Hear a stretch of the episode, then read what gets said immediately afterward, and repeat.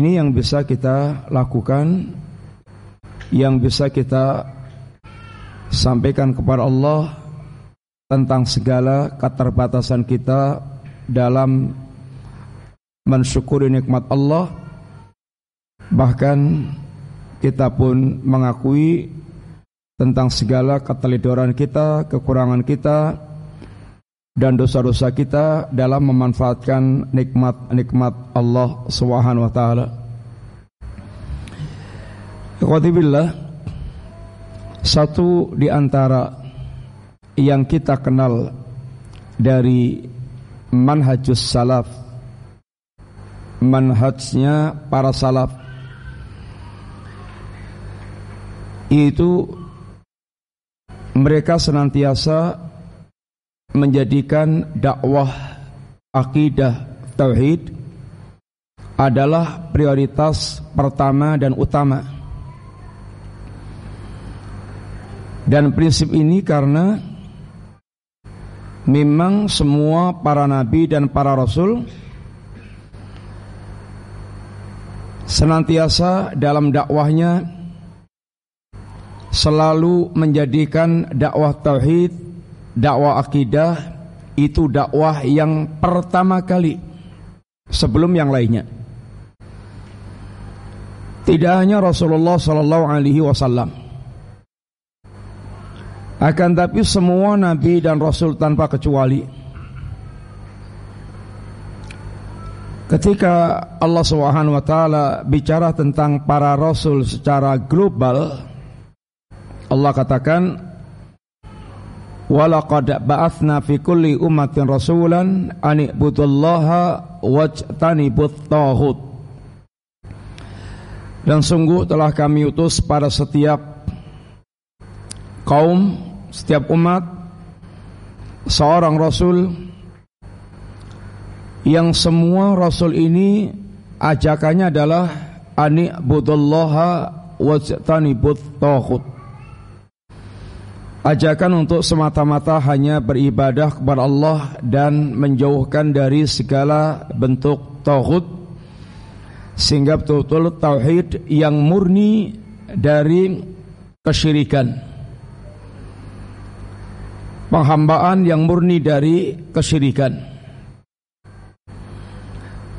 Dan ketika Allah Subhanahu wa taala mengisahkan tentang dakwah para nabi Allah nabi per nabi secara tafsil dari Nabi Allah Nuh, Nabi Allah Hud, Nabi Allah Saleh dan nabi-nabi yang lainnya maka semua para nabi Allah alaihissalatu wassalam Allah sebutkan memiliki prinsip dakwah yang sama. Apa pun masalah yang mereka hadapi maka mereka mengawali dakwah mereka dengan ya qaumi butullaha ma lakum min ilahin ghairu wa kaum sembahlah Allah Subhanahu wa taala. Yang tidak ada sembahan yang yang hak selain Allah bagi kalian Rasulullah Sallallahu Alaihi Wasallam sebagaimana kita telah ketahui semuanya dakwah mereka eh, dakwah beliau 13 tahun di Mekah dan 13 tahun bukan waktu yang singkat. Semua ayat yang diturunkan oleh Allah Subhanahu wa taala hampir tidak ada ayat ahkam kecuali salat. Yang Allah turunkan pada saat ini peristiwa Isra dan Mi'raj dan juga sebagai hiburan bagi Rasulullah sallallahu alaihi wasallam. 13 tahun Nabi berdakwah selama di Mekah hampir tidak ada ayat ahkam yang Allah turunkan. Semuanya berkaitan dengan ayat-ayat yang menjelaskan tentang akidah tauhid menjelaskan tentang Allah, menjelaskan tentang Yaumul Akhir, menjelaskan tentang berbagai macam hal yang wajib diyakini oleh seorang muslim. Dan bahkan Rasulullah SAW juga tidak pernah meremehkan dakwah akidah tauhid ini walaupun telah di fase Madinah di saat-saat damai maupun perang maka Nabi tidak pernah meremehkan tidak pernah itu meninggalkan urusan ini tauhid. Sehingga semua dakwah yang tidak memprioritaskan tauhid yang tidak menjadikan tauhid sebagai dakwah pertama dan utama. Maka dakwah itu dakwah yang munharif dakwah yang menyimpang, dakwah yang menyelisih dakwahnya para Nabiullah alaihi salatu wasalam, maka di antara ciri khas dakwah al-sunnah wal jamaah, dakwah salafiyah, pasti akan kelihatan ciri khas yang nampak adalah mereka senantiasa sangat perhatian dengan urusan akidah tauhid. Ikhwanibillah Tentu ada pertanyaan Kenapa Semua para nabi dan rasul Dan dakwah tauhid ini menjadi prioritas yang pertama dan utama Dalam membangun manusia. Secara singkat ada beberapa rincian yang bisa kita sebutkan. Kenapa mesti mengawalkan, mengutamakan, memprioritaskan dakwah tauhid. Yang pertama karena akidah secara umum dan tauhid secara khusus adalah asas bagi agama kita ini. Allah Subhanahu wa taala menggambarkan kalimatul Islam atau kalimatul tauhid dengan sebuah pohon kasyajaratin thayyibah sebagaimana Allah sebutkan dalam surat Ibrahim ayat yang ke-24 Allah Subhanahu wa taala di antaranya berfirman alam tara kaifa daraballahu mathalan kalimatan thayyibatan kasyajaratin thayyibatin asluha thabitun wa far'uha fis sama bitni rabbiha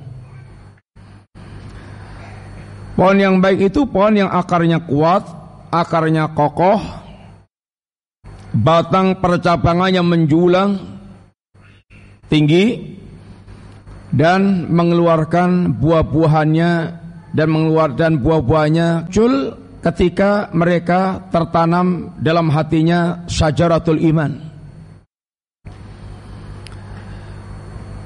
Iman itu secara, secara komplit atau secara lengkap tergambarkan seperti pohon yang sempurna ini. Akarnya kuat, batang percabangannya menjulang dan mengeluarkan buah-buahan setiap saat. Dijelaskan oleh para ulama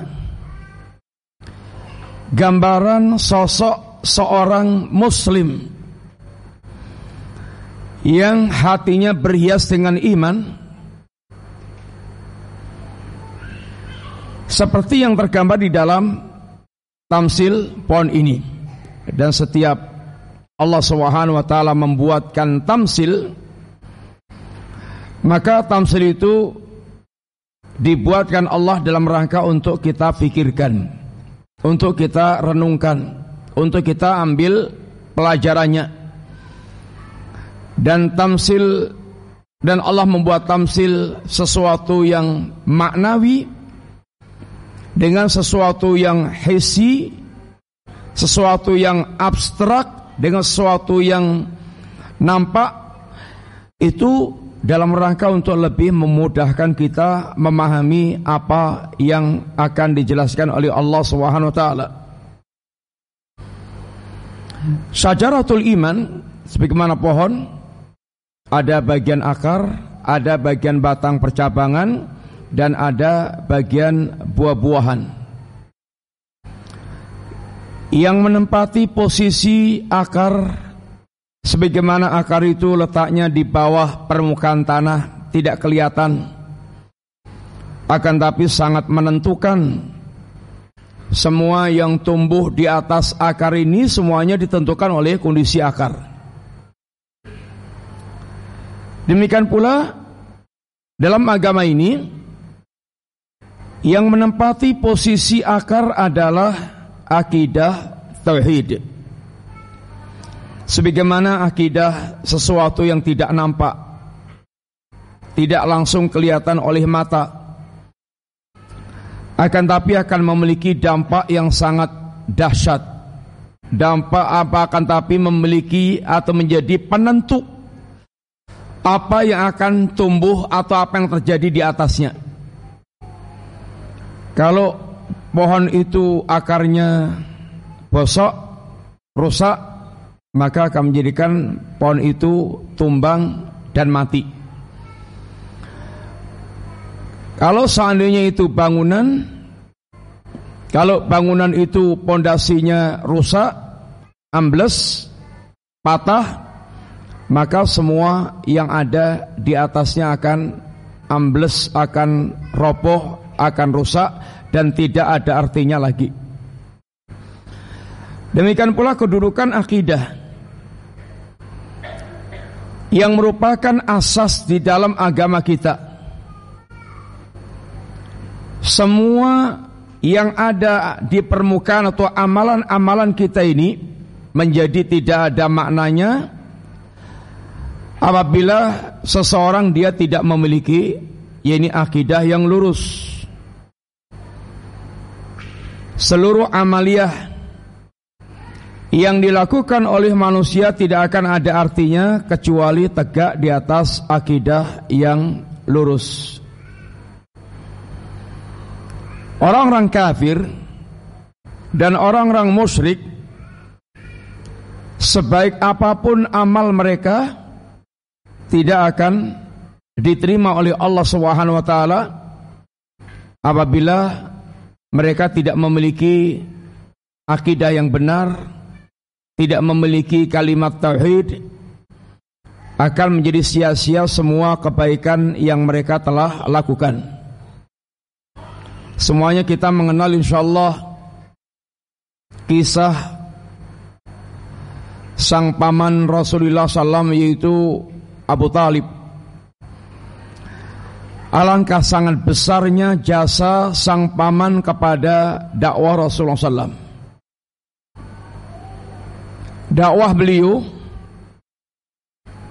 mendapatkan backingan yang sangat kuat dari sang paman. Akan tapi sehebat apa pun amaliyah Abu Talib Akan tapi ketika sampai detik-detik kematiannya Tidak mau mengucapkan kalimat La ilaha illallah Sehingga tidak memiliki akidah dalam kehidupannya Akidah tauhid dalam kehidupannya Maka Abu Talib dinyatakan sebagai ahlun nar walaupun menempati posisi neraka yang paling ringan tapi seringan-ringan neraka yang dirasakannya. Kedua telapak kakinya kesulut api janam otaknya dalam keadaan mendidih Ibnu Jud'an ini salah seorang Salah seorang yang dikenal super dermawan. Kalau dia mau nyuguh tamu itu Mangkoknya harus diraih dengan tangga Dipenek pakai ondo Tapi sehebat apa pun kedermawanan Ibnu Jud'an Kata Nabi Ibnu Jud'an sama sekali dia tidak masuk surga. Kenapa? Karena Ibnu Jud'an tidak memiliki akidah tauhid yang lurus. Maka kata Allah Wa qadimna ila ma'amilu min amalin Faja'alnahu wa ja'alnahu haba'an mangsura amal mereka akan dihadapan kepada Allah Subhanahu wa taala. Akan tapi seluruh amal mereka akan Allah jadikan bagikan debu yang berterbangan. Sehingga la yang fa tidak memberikan manfaat apa pun bagi pelakunya. Akidah ini alasan pertama kenapa kenapa diutamakan? Karena akidah merupakan asas bagi agama kita. Barang siapa yang dia tidak membangun agamanya dari pokoknya, dari asasnya, maka siap-siap menderita kerugian, agamanya akan runtuh dan tidak memberikan manfaat sama sekali bagi yaitu pemiliknya.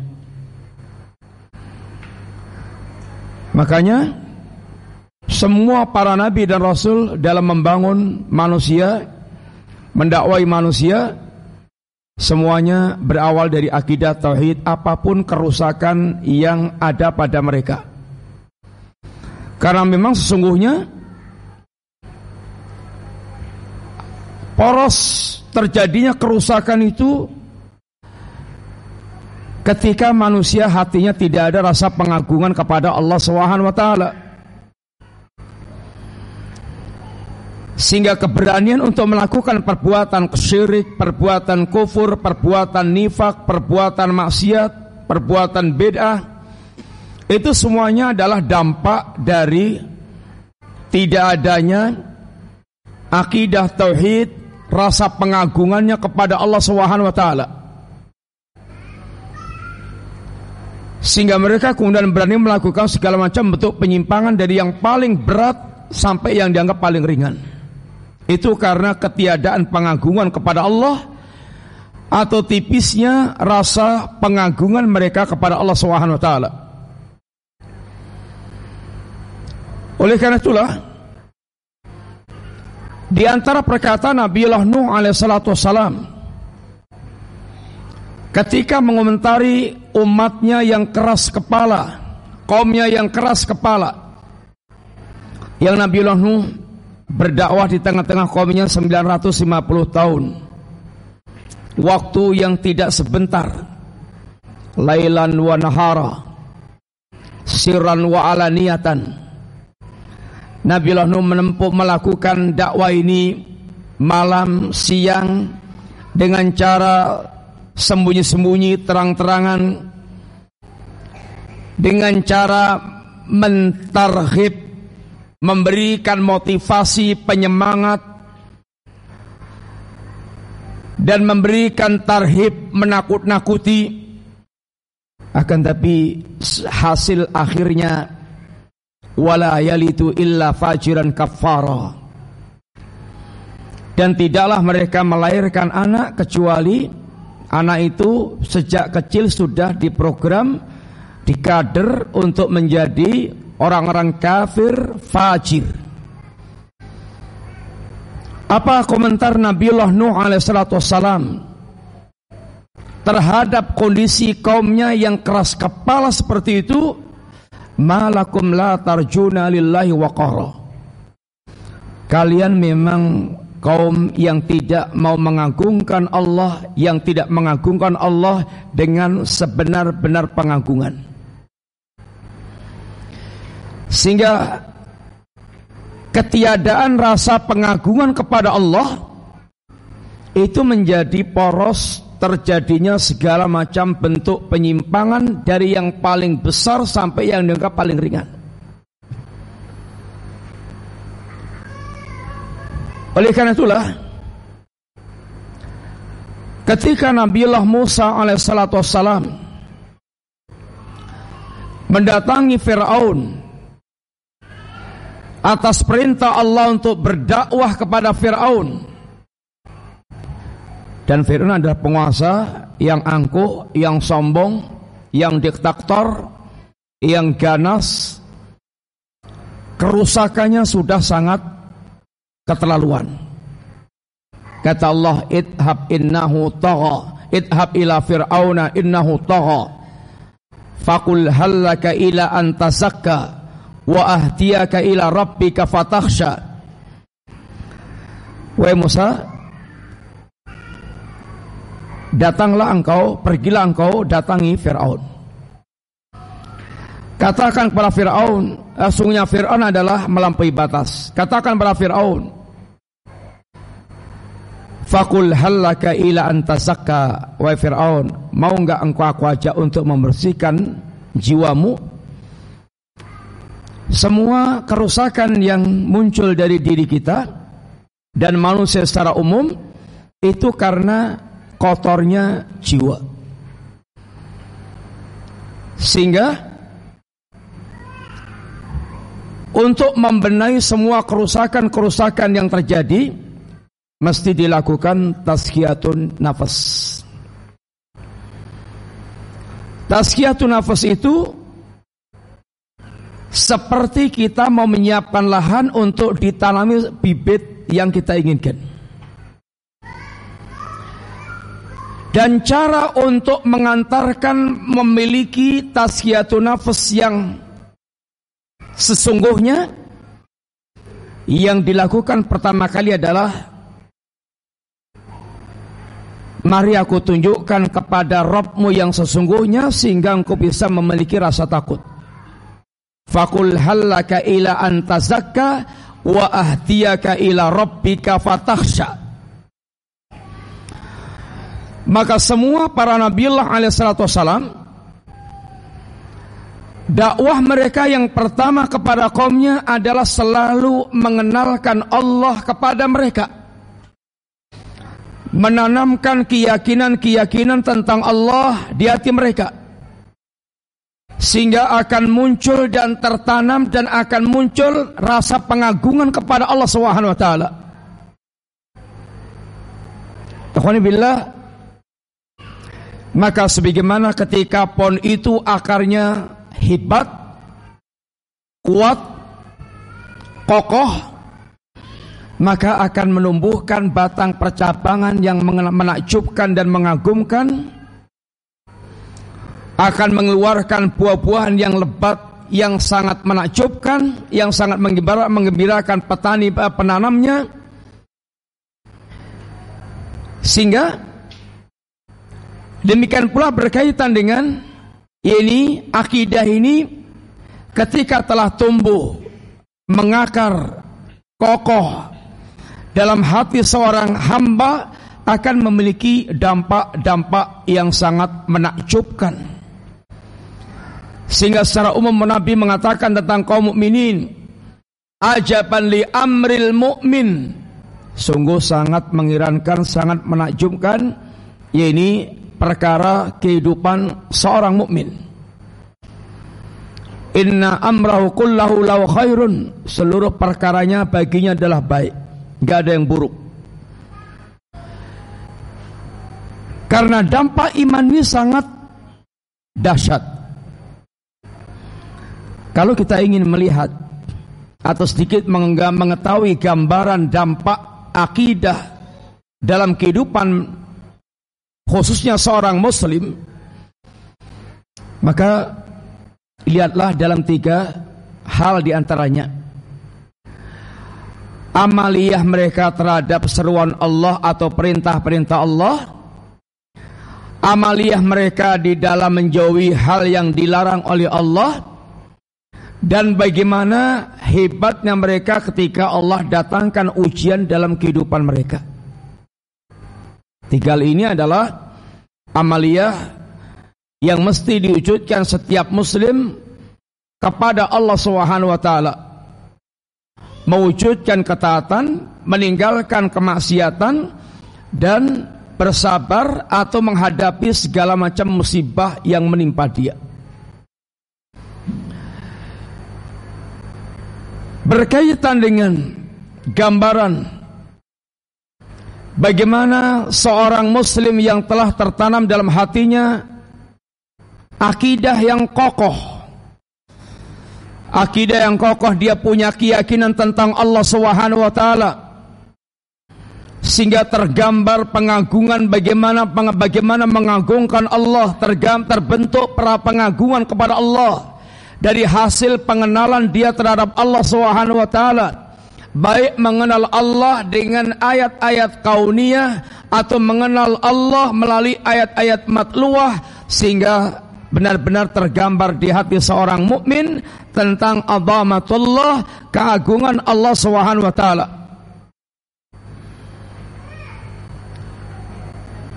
Para sahabat Nabi yang telah terbentuk pendidikan ini dalam kehidupan mereka, bagaimana muncul rasa pengagungannya kepada Allah, Bagaimana tergambar tentang suasana yaumul akhir kehidupan ba'dal mamat. Bagaimana tergambar surga dan neraka dalam kehidupan mereka.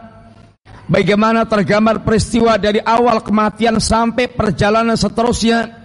Yang ini semuanya semuanya berkaitan dengan ya ini pelajaran-pelajaran akidah yang mesti tersampaikan kemudian menancap dalam hati dan menjadi sebuah keyakinan dan keimanan.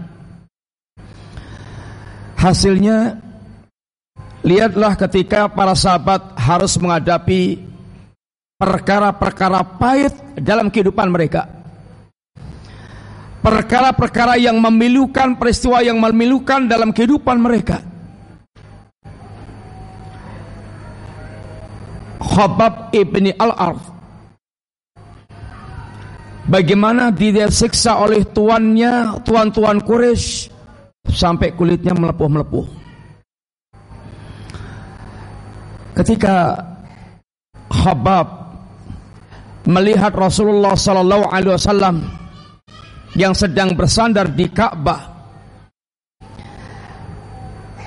Kata Suhail kata Khabab ya Rasulullah ala tantansir lana ala ala tad'u lana Ya Rasulullah kenapa engkau tidak menolong kami kenapa engkau tidak yaitu mendoakan kami.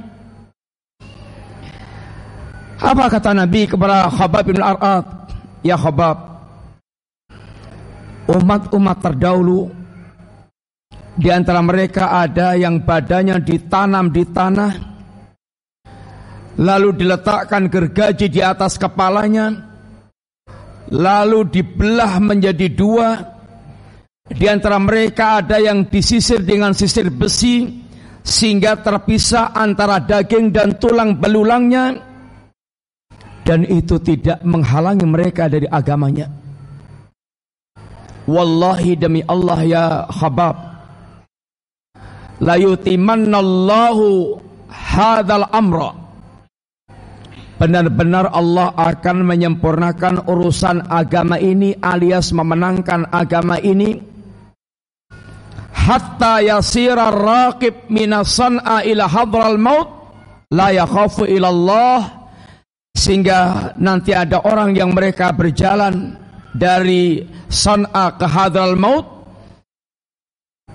Tidak ada yang ditakutkan kecuali hanya Allah Subhanahu wa taala yakni tersebar luasnya Islam dan iman dan tersebar luasnya keamanan sehingga tidaklah ditakutkan kecuali hanya Allah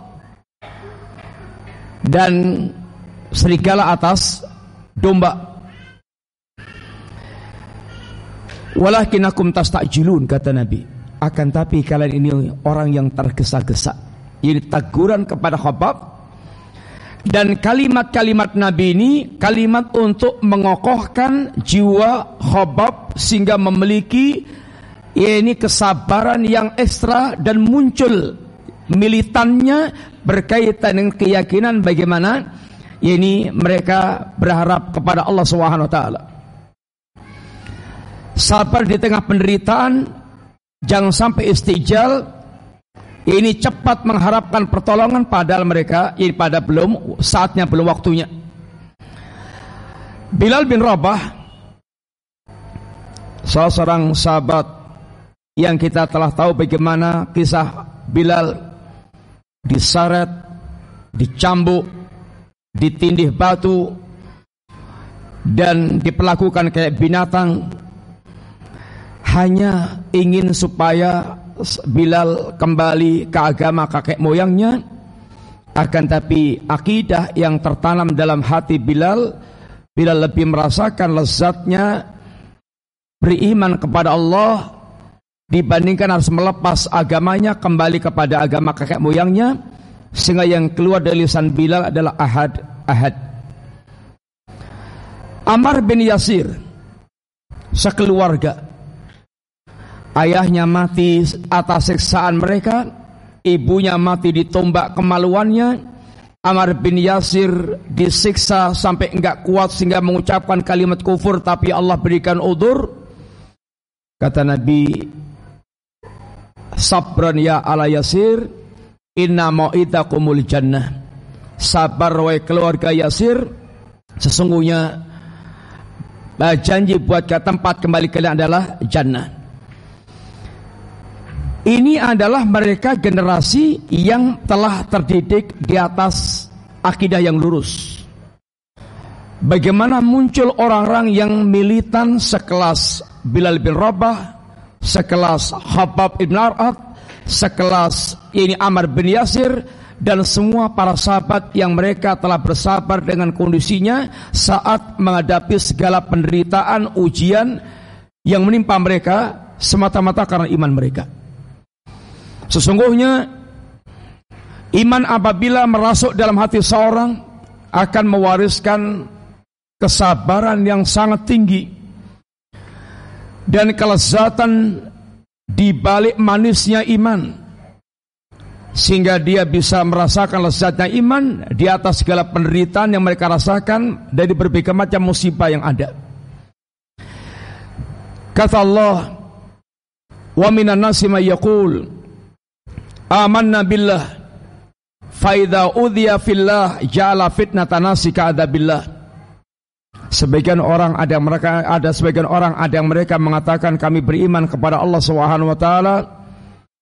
Akan tapi tatkala mereka itu diganggu mendapatkan gangguan gara-gara iman mereka mereka anggap gangguan ini adalah azab yang datang dari azab Allah sehingga mereka pun ingin lepas dengan mundur teratur alias kalau mereka ingin lepas dari ujian azab tersebut maka dia pun akan lepaskan iman alias orang-orang yang mereka gagal dengan ucapan iman mereka tapi ada orang-orang yang mereka beriman kepada Allah Subhanahu wa taala dan memiliki keteguhan di atas segala musibah yang menimpa mereka.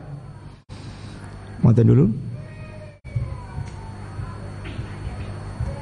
kita adan sebentar, kemudian insya Allah kita lanjutkan nanti ba'dal adan.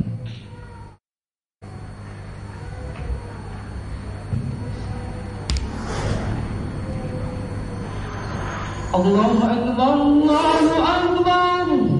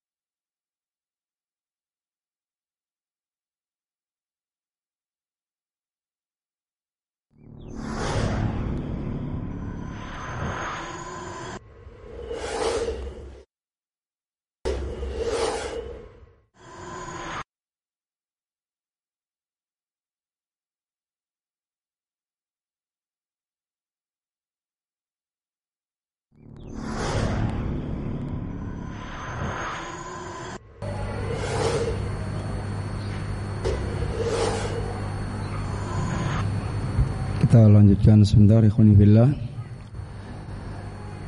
Kita sedang bicara di antara dampak ketika hati seseorang dia telah tertanam akidah yang sahihah akidah tentang Allah, akidah tentang yaumul akhir, akidah tentang ini perkara-perkara yang ghaibiyat. Ini hal-hal yang mesti awal kali ditanamkan karena akan menjadi dasar atas semua apa yang dibangun di atasnya. Dan kehebatan bangunan akan sangat ditentukan oleh kehebatan pondasinya.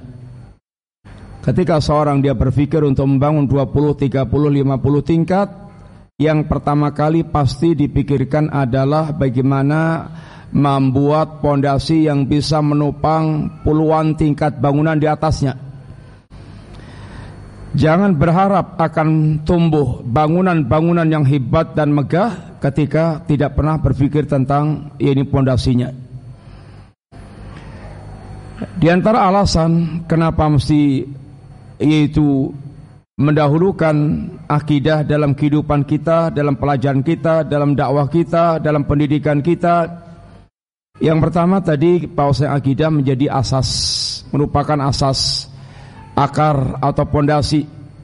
Keberadaannya mutlak untuk didahulukan karena semua perkara nasib bangunan di atasnya, tumbuh ya apa yang tumbuh di atasnya itu eh, bergantung atau bertumpuk pada kondisi akar dan pondasi. Yang kedua, Akidah ini akan memiliki dampak yang sangat luar biasa dalam kehidupan ini seorang hamba dalam praktek kehidupannya dalam menghamba kepada Allah Ta'ala. Di tengah ujian dan kehidupan ini hakikatnya merupakan ujian dari Allah SWT merupakan, merupakan ujian Allah Ta'ala. Kullu nafsin da'iqatil maut wa naba'lukum bisyarri wal khairi fitnah setiap jiwa pasti akan mengalami kematian. Dan benar-benar kami akan uji kalian dengan hal yang kalian anggap menyenangkan atau kalian anggap buruk tidak menyenangkan atau yang anda anggap baik dan menyenangkan semuanya merupakan bagian ujian Allah Ta'ala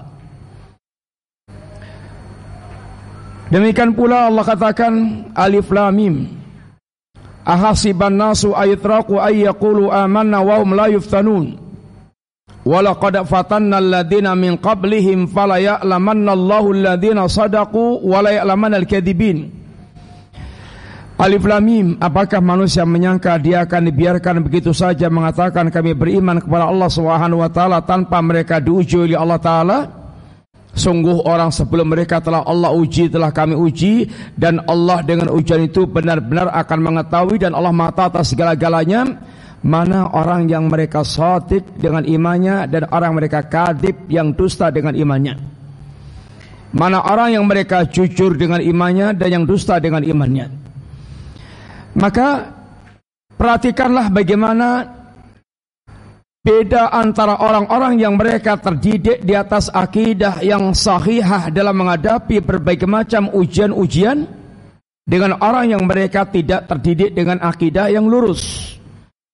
Di antaranya lihatlah kehidupan para sahabat Nabi Rasulullah alim jami'an. Bagaimana mereka diuji Allah dengan segala macam ujian, penderitaan-penderitaan, maka mereka telah menunjukkan suksesnya mereka dalam menghadapi segala bentuk ujian Allah Subhanahu wa taala. Sebagaimana yang sebagian telah kita sebutkan di atas. Itu semuanya terjadi terwujud dari hasil tarbiyah pendidikan yang telah tertanam di hati mereka bagaimana mereka memiliki pengagungan kepada Allah memiliki eh, gambaran tentang yaumul akhir, memiliki gambaran tentang eh, janji-janji Allah, apa yang akan mereka dapatkan. Dan ketika para ulama menjelaskan menghadapi ujian ada atau menghadapi berbagai macam musibah-musibah yang menimpa seorang itu ada beberapa tingkatan. Tingkatan pertama, tingkatan orang mereka tidak bisa bersabar. Sehingga yang ada mengeluh, yang ada dia protes, hatinya marah, jengkel, sehingga dia lampiaskan baik dalam untuk perkataan maupun perbuatan. Yang kedua, orang yang mereka bisa bersabar. Dia bisa mereka mereka dia tidak mengeluh tapi bersama dengan itu dia masih merasakan pahitnya kenyataan musibah yang dia alami. Tingkatan di atasnya tingkatan ridho. Ini orang-orang yang mereka memandang musibahnya dengan keyakinan ini merupakan bagian takdir Allah Subhanahu wa taala sehingga dia bisa merasa dia bisa ridho, dia tunggu dia ridho dengan apa yang Allah timpakan kepada dirinya sehingga dia menghadapi musibah dengan kelapangan dada karena dia ridha dengan apa yang diberikan atau yang diujikan Allah Subhanahu wa taala. Yang keempat yang paling top adalah orang yang mereka menghadapi ujian dengan musibah dengan syukur. Dia tidak lagi melihat zat musibahnya tapi yang mereka lihat adalah pahala yang dijanjikan Allah di balik musibah yang Allah menjanjikan akan memberikan ini ini pahala tanpa batas lipatan tanpa terhingga. Innama yuwafas sabiruna ajrahum bighairi hisabin. Sesungguhnya akan kami sempurnakan pahala orang yang bersabar tanpa hitungan. Dan Nabi kita ketika menyebutkan tentang kondisi orang yang mereka terkena musibah saat mereka menerima hadiah pahala dari Allah Ta'ala Orang-orang yang mereka di dunia tidak terkena musibah maka mereka berangan-angan seandainya kulit mereka disayat-sayat, digunting-gunting karena banyaknya pahala yang diterima oleh alul musibah. Ya waktu ahlul afiyah lau anna julutahum quridat bil maqarid. Saat orang-orang yang mereka tidak teruji, tidak diuji Allah dengan ujian dan berasa di dunianya Ketika mereka melihat ahlul musibah menerima pahala dari Allah, mereka berangan-angan seandainya bisa seandainya kulit mereka digunting-gunting, disayat-sayat saking besarnya pahala yang Allah berikan kepada ahlul musibah. Kalau kita ingin melihat di antara dampak akidah dalam kehidupan seorang hamba, seorang muslim khususnya, lihatlah bagaimana hebatnya amaliyah para sahabat Nabi radhiyallahu jami'an saat mereka menyambut seruan-seruan Allah Subhanahu wa taala. Suhaib Ar-Rumi satu di antara contoh dalam sejarah. Ketika Allah Subhanahu wa taala memerintahkan hijrah, Suhaib satu di antara sahabat yang juga berhijrah sebagaimana sahabat yang lainnya. Hijrahnya Suhaib memiliki kisah yang khusus. Dia ketika keluar dari Mekah, dia dicegat di tengah jalan oleh orang-orang Quraisy. Wahai Suhaib, dulu kamu masuk sini dalam keadaan kiri, sekarang harta kamu akan kamu bawa keluar. Kami nggak ridho. Kata Suhaib, wahai Quraisy kalian tahu saya ini adalah pemanah. Jadi ancaman Suhaib, silahkan hadapi panah panah saya. Bisa jadi dia akan pulang tinggal nama.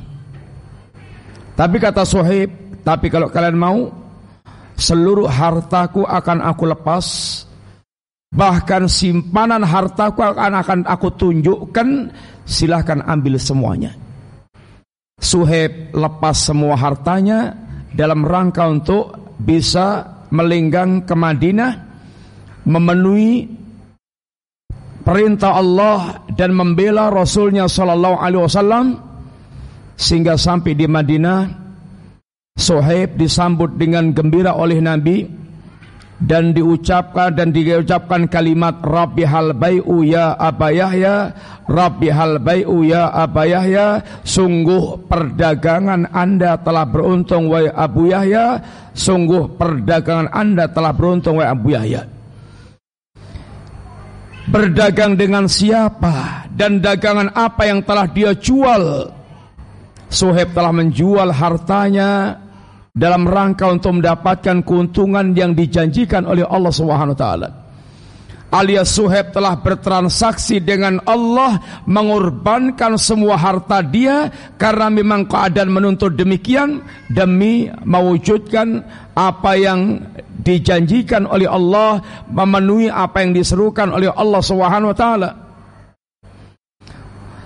Dan hakikatnya semua yang kita lakukan dari amaliyah keimanan kita adalah barang dagangan kita yang kita jual kepada Allah yang Allah akan beli. Innal ladzina yatluna kitaballah wa aqamus salah wa anfaqu mimma razaqnahum sirran wa alaniyatan yarjuna tijaratan lan tabur. Sesungguhnya orang-orang yang mereka membaca kitab Allah, mempelajari, memahami sampai dia mengikutinya, dia tegakkan salat, dia infak baik dalam keadaan siran wa alaniatan sembunyi-sembunyi atau terang-terangan. Orang-orang yang mereka melakukan ini semuanya hakikatnya mereka telah berharap perdagangan yang tidak pernah ada ruginya.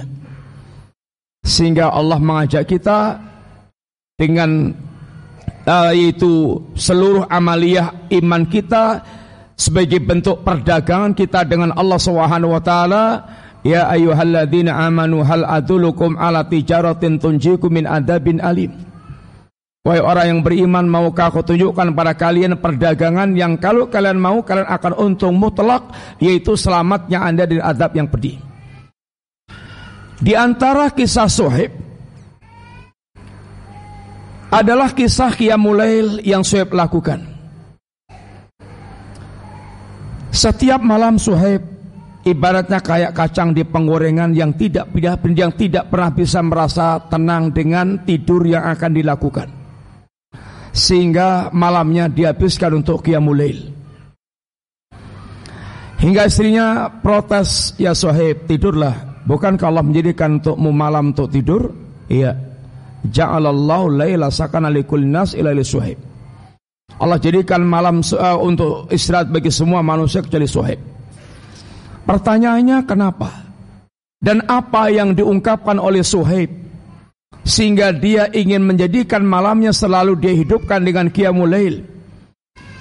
Katanya idza tadzakartu al jannata wa ma fiha min naimiha tara naumi syauqan laha Ketika aku mengingat surga dengan semua kenikmatan yang ada di dalamnya, hatiku terbang, tidurku terbang hilang karena aku merindukan untuk menjadi ahlul jannah.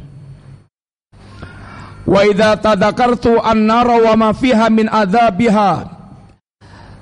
dan ketika aku mengingat neraka dengan semua azab yang disediakan Allah di dalamnya Tara qalbi khaufan minha Hatiku pun bagikan lepas terbang karena takut terhadap azab yang aku bayangkan tentang neraka. Sehingga Suhaib menghidupkan malam dan semua ini terwujud disebabkan karena apa yang tertanam dalam hatinya, keyakinan tentang al-jannah, keyakinan tentang an-nar, yang membuat kemudian dia menyala amal-amal ibadahnya. Lihat pula bagaimana ketika Ubay bin Ka'ab bercerita tentang seorang yang kalau dilihat dari jarak rumahnya dia paling jauh dari Masjid Nabawi. Dia penduduk Madinah yang paling jauh dari Masjid Nabawi. Tetapi dia tidak pernah absen salat di belakang Rasulullah Sallallahu Alaihi Wasallam. Sehingga ada orang yang mereka menawari, menawarkan, dan menyarankan, Mbok kamu beli kendaraan yang bisa yaitu meringankan kamu di waktu malam ketika gelap dan di waktu siang ketika terik matahari. Dan kita tahu bagaimana suasana secara umum Saudi. Kadang kalau malam bisa dingin sekali, kalau siang kadang bisa sangat panas sekali. Yang orang ini dia melangkah kaki, melangkahkan kaki dari rumah ke masjidnya setiap hari seperti itu tanpa kendaraan. Ketika disarankan begitu apa katanya? Ma yasurruni anna mangsili ila jambil masjid. Tidak membuat aku gembira seandainya rumahku itu ada di samping masjid. Uridu ayuk tabali mamsaya. Aku ingin Allah Subhanahu wa taala mencatat langkah kakiku ketika aku pergi dari rumah ke masjid, dari rumah ke dan dari masjid ke rumah. Ketika ungkapan ini didengar oleh Rasulullah Sallallahu Alaihi Wasallam, Allah telah kumpulkan itu semuanya untuk dia. Pertanyaannya, apa yang membuat laki-laki ini begitu militan selalu datang ke masjid dalam dari jarak yang paling jauh dari dari masjid Nabawi, tidak pernah absen sholat di belakang Rasulullah SAW? Karena keyakinan yang telah menancap dalam hatinya bagaimana mendatangi sholat jamaah ke masjid. Dan itu berkaitan dengan akidah. Ketika Ibnu Mas'ud bercerita tentang seorang yang sudah udur secara fisik yang ketika dia datang ke masjid harus dipapah oleh dua orang. Pertanyaannya, kenapa orang ini begitu semangat datang ke masjid walaupun harus dipapah oleh dua orang? Mbok ya dia sudahlah duduk di rumah tidak ngerepotkan orang, tidak ini repot-repot dat Artinya apa yang akan dia dapatkan ketika dia harus melangkahkan kakinya ke masjid dan duduk di sop masjid walaupun dia harus dipapah oleh orang lain. Seorang sahabat datang kepada Nabi ya Rasulullah, carikan aku kendaraan untuk bisa berangkat jihad. Mereka ini orang-orang miskin yang memiliki keinginan besar untuk dia menjadi bagian yang meraih pahala syahid fisabilillah tetapi tidak memiliki kendaraan yang bisa mengangkut ke medan jihad. Kata Nabi, "Ma'ajitu ma'ahmilukum alaih." Aku tidak mendapatkan apa yang bisa mengangkut Anda ke medan jihad apa yang terjadi pada orang ini? Tawallau wa ayunuhum tafidhu minad dam'i hasanan. Mereka pulang dalam keadaan air matanya deras menetes. Dalam keadaan mereka bersedih karena bersedih. Dia kehilangan kesempatan untuk mendapatkan hal yang istimewa ketika mereka bayangkan bisa said fisabilillah. Seorang datang kepada Rasulullah SAW Ya Rasulullah, seandainya aku berjihad lalu aku terbunuh, apa yang aku lakukan, apa yang aku dapatkan ya Rasulullah? Anta fil jannah. Anda akan berada di jannah. Maka orang ini dia tidak bersabar dengan ungkapan Nabi, dia keluarkan korma yang ada di kantongnya, kalau aku harus memakan korma terlalu lama untuk mendapatkan jannah, dia buang korma, dia terjun ke medan jihad, dia dapatkan said fisabilillah. Bagaimana kerinduan mereka untuk betul-betul mendapatkan apa yang dijanjikan Allah dan Rasulnya. Itu semuanya dampak dari apa yang ada di dalam hati mereka. Sebagian mereka ada seorang yang mereka, seorang badui yang mereka masuk Islam. Kemudian dibawakan kepada dia ghanimah ketika Nabi sedang membagi ghanimah peperangan. Kata orang ini, dia terima ghanimahnya, dia datang kepada Nabi ya Rasulullah. Bukan untuk ini aku mengikuti engkau ya Rasulullah.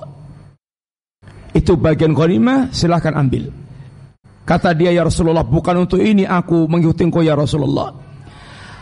Aku ingin seandainya aku ingin seandainya punya kesempatan untuk dia untuk dia apa untuk pergi ke medan jihad maka aku ingin terbunuh dan kemudian masuk jannah ketika ada pengumuman jihad orang ini pun kemudian pergi ke medan jihad dan didapatkan syahid dan ketika ditemukan kata Nabi sadaqallah dia telah jujur kepada Allah Subhanahu wa taala maka Allah pun membenarkan apa yang menjadi kejujuran dia. Orang ini bagaimana memiliki semangat yang demikian? Tentu karena apa yang tersimpan di dalam hati dia. Anas bin Nadar dia adalah pahlawan Uhud yang sangat dikenang oleh para sahabat yang lainnya. Dia tidak salah dia dia saat perang Badar tidak sempat ikut di perang Badar. Kata Nabi kata uh, kata uh, yaitu Anas bin Nadar, ya Rasulullah. Aku telah terlewatkan kesempatan di peperangan yang pertama itu perang Badar. Seandainya ada kesempatan lagi ya Rasulullah, akan aku tunjukkan aku aku aku ingin menunjukkan bagaimana Allah Subhanahu wa taala yaitu memperlakukan diriku akan aku tunjukkan kepada Allah apa yang akan aku lakukan di peperangan tersebut. Maka ketika di peperangan Uhud Anas bin Nadar dia ketemu dia mengatakan kepada Allah ya Allah aku memintakan udur untuk kawan-kawanku untuk para sahabatku atas perbuatan mereka dan aku berlepas diri ya Allah dari perbuatan orang musyrikin yang mereka ingin menggempur kaum muslimin. Lalu ketika dia ketemu dengan Sa'ad bin Mu'ad, katanya ya Sa'ad, wallahi ajidu rihan min duni Uhud, ajidu rihal jannah min duni Uhud. Ya Sa'ad, aku mencium bau surga di balik bukit Uhud ini. Maka Anas bin Nadar dia terjun ke medan jihad di peperangan Uhud dan ketika didapatkan dia dalam keadaan terbunuh dengan luka 80-an sabetan pedang atau ya ini uh, tusukan panah terkena panah dan dia dalam keadaan dicincang-cincang oleh kaum musyrikin dan tidak yaitu dikenal lagi kecuali oleh saudara oleh saudarinya. Apa yang membuat Anas bin Nadar memiliki semangat yang sangat luar biasa seperti itu? Tidak lain kecuali karena apa yang tersimpan di dalam hatinya. Demikian pula khawatibillah, seorang yang mereka menyimpan akidah. Bagaimana mereka ketika berhadapan dengan muharramat? Slogan mereka adalah inni akhafu in asaitu rabbi adaba yaumin azim. Aku takut Seandainya aku bermaksiat kepada Robku akan ditimpa adab di hari yang sangat dahsyat. Yang membuat mereka bersiap bisa betul-betul menjauhi segala bentuk kemaksiatan adalah apa yang telah tertanam dalam hati mereka tentang pengagungan mereka kepada Allah dan gambaran tentang ini segala hal yang menakutkan dia seandainya mereka bermaksiat kepada Allah Subhanahu taala. Maka lihat perhatikanlah bagaimana orang-orang yang mereka telah memiliki muraqabatullah. Seorang pengembala kambing yang telah masuk ceritanya ketika diuji oleh Umar bin Khattab wahai sang penggembala jualah satu kambing kepadaku kata si pengembala saya bukan pemiliknya tuan ada pemiliknya sendiri kambing-kambing ini. Saya hanya seorang pengembala. Kalau gitu bilangkan aja sama tuanmu, akalazib ada satu kambing yang telah dimakan serigala. Kata si pengembala, tuan, kalau begitu aina Allah? Kalau begitu di mana Allah? Kalimat yang membuat Umar benar-benar bergetar. Orang ini memiliki akidah sehingga walaupun dia tidak dilihat oleh manusia, maka dia yakin Allah melihatnya. Saat Umar dia mengamati rumah penduduk didapatkan satu rumah yang sangat menarik terjadi dialog antara seorang ibu dan anak.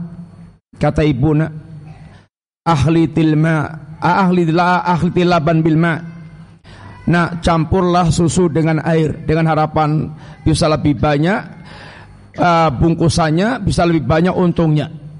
Kata anaknya mak bukankah Amirul Mukminin melarangnya Kata ibunya, udah biasa nak, udah banyak yang melakukan. Toh juga sang Amirul Mukminin tidak melihat kita. Kata sang anak, mak, seandainya Amirul Mukminin tidak melihat kita, Rabbnya Amirul Mukminin pasti melihat kita. Dialog yang menarik yang langsung didengar oleh Amirul Mukminin, langsung Umar pulang ke rumah dikumpulkan anak laki-lakinya, ditawarkan itu si wanita kepada para anak kepada anaknya, singkat cerita ada yang mau. Dari perkawinannya turunlah itu seorang wanita sehingga wanita yang lahir ini Lalu perkembangannya dinikahi dengan Abdul Aziz. Kemudian eh, dari perkawinannya turunlah Umar bin Abdul Aziz Keturunan seorang wanita yang memiliki akidah yang lurus Memiliki ketakwaan kepada Allah SWT Dan kisah-kisah yang sekian banyak yang merupakan dampak daripada ketika akidah itu telah telah bercokol di hati seorang akan memiliki dampak yang sangat luas sehingga akan tumbuh kepribadian mereka seperti yang Allah gambarkan alam tara kaifa daraballahu masalan kalimatan thayyibatan kasyajaratin thayyibatin asluha thabitun wa farwa fis sama tu'ti kula hinin bidni rabbiha.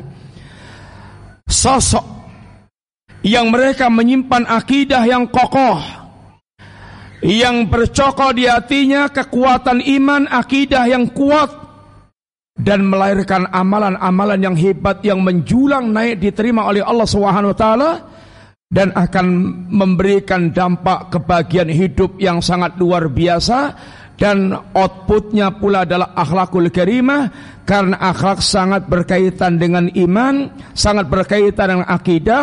Kayak yang kata Nabi akmalul mu'minina imanan asanul khuluqa. Orang mukmin yang paling sempurna akhlaknya adalah orang mukmin yang paling uh, orang mukmin yang paling sempurna imannya adalah orang mukmin yang paling sempurna akhlaknya. Sehingga akhlak sangat berkaitan dengan iman dan akidah yang menancap dalam diri kita. Karena seandainya Allah adalah pemilik Asmaul Husna, Al-Asmaul Husna Maka orang yang mereka menyembah Allah dengan semua Asmaul Husna Akan melahirkan amal-amal seindah yang terkandung di dalam semua Asmaul Husna. Dia akan menjadi pemaaf, dia akan menjadi dermawan, dia akan menjadi pengampun Dia akan menjadi penyabar, akan menjadi orang sangat santun, orang menjadi dan seterusnya Sesuai dengan sebanyak kandungan yang ada dalam Asmaul Allah Al-Husna ini singkat yang kita sampaikan para ikhwas sekalian, para sekalian. Semoga manfaat. Intinya bahwasanya kenapa sih kok uh, ciri khas dakwah salaf itu paling pertama dan utama adalah dakwah akidah dan tauhid sehingga menjadi ciri utama dakwah salaf. Barang siapa yang mereka uh, barang siapa yang mereka tidak perhatian dengan dakwah tauhid, dakwah akidah, maka dia sungguhnya jauh daripada ciri khas dakwah salafiyah dan menyelisih dakwanya semua para nabiullah alaihi salatu wasalam dan karena memang akar perbaikan poros perbaikan adalah dari pembenahan akidah tauhid karena semua kerusakan yang ada itu dampak dari rusaknya yaitu eh, akidah tauhid. Tidak adanya rasa pengagungan kepada Allah Subhanahu wa taala. Sedangkan pendidikan tauhid mengajarkan terwujudnya pribadi yang mengagungkan Allah dan semakin sempurna rasa pengagungannya dan semakin sempurna tauhidnya akan semakin sempurna rasa pengagungannya kepada Allah Subhanahu wa taala. Semoga manfaat Kurang minta maaf. Jazakumullah khair. Wassalamualaikum Muhammadin wa ala alihi washabihi wasallam. Subhanakallahumma wa bihamdika asyhadu an la ilaha illa anta astaghfiruka wa atubu ilaik. Assalamualaikum warahmatullahi wabarakatuh.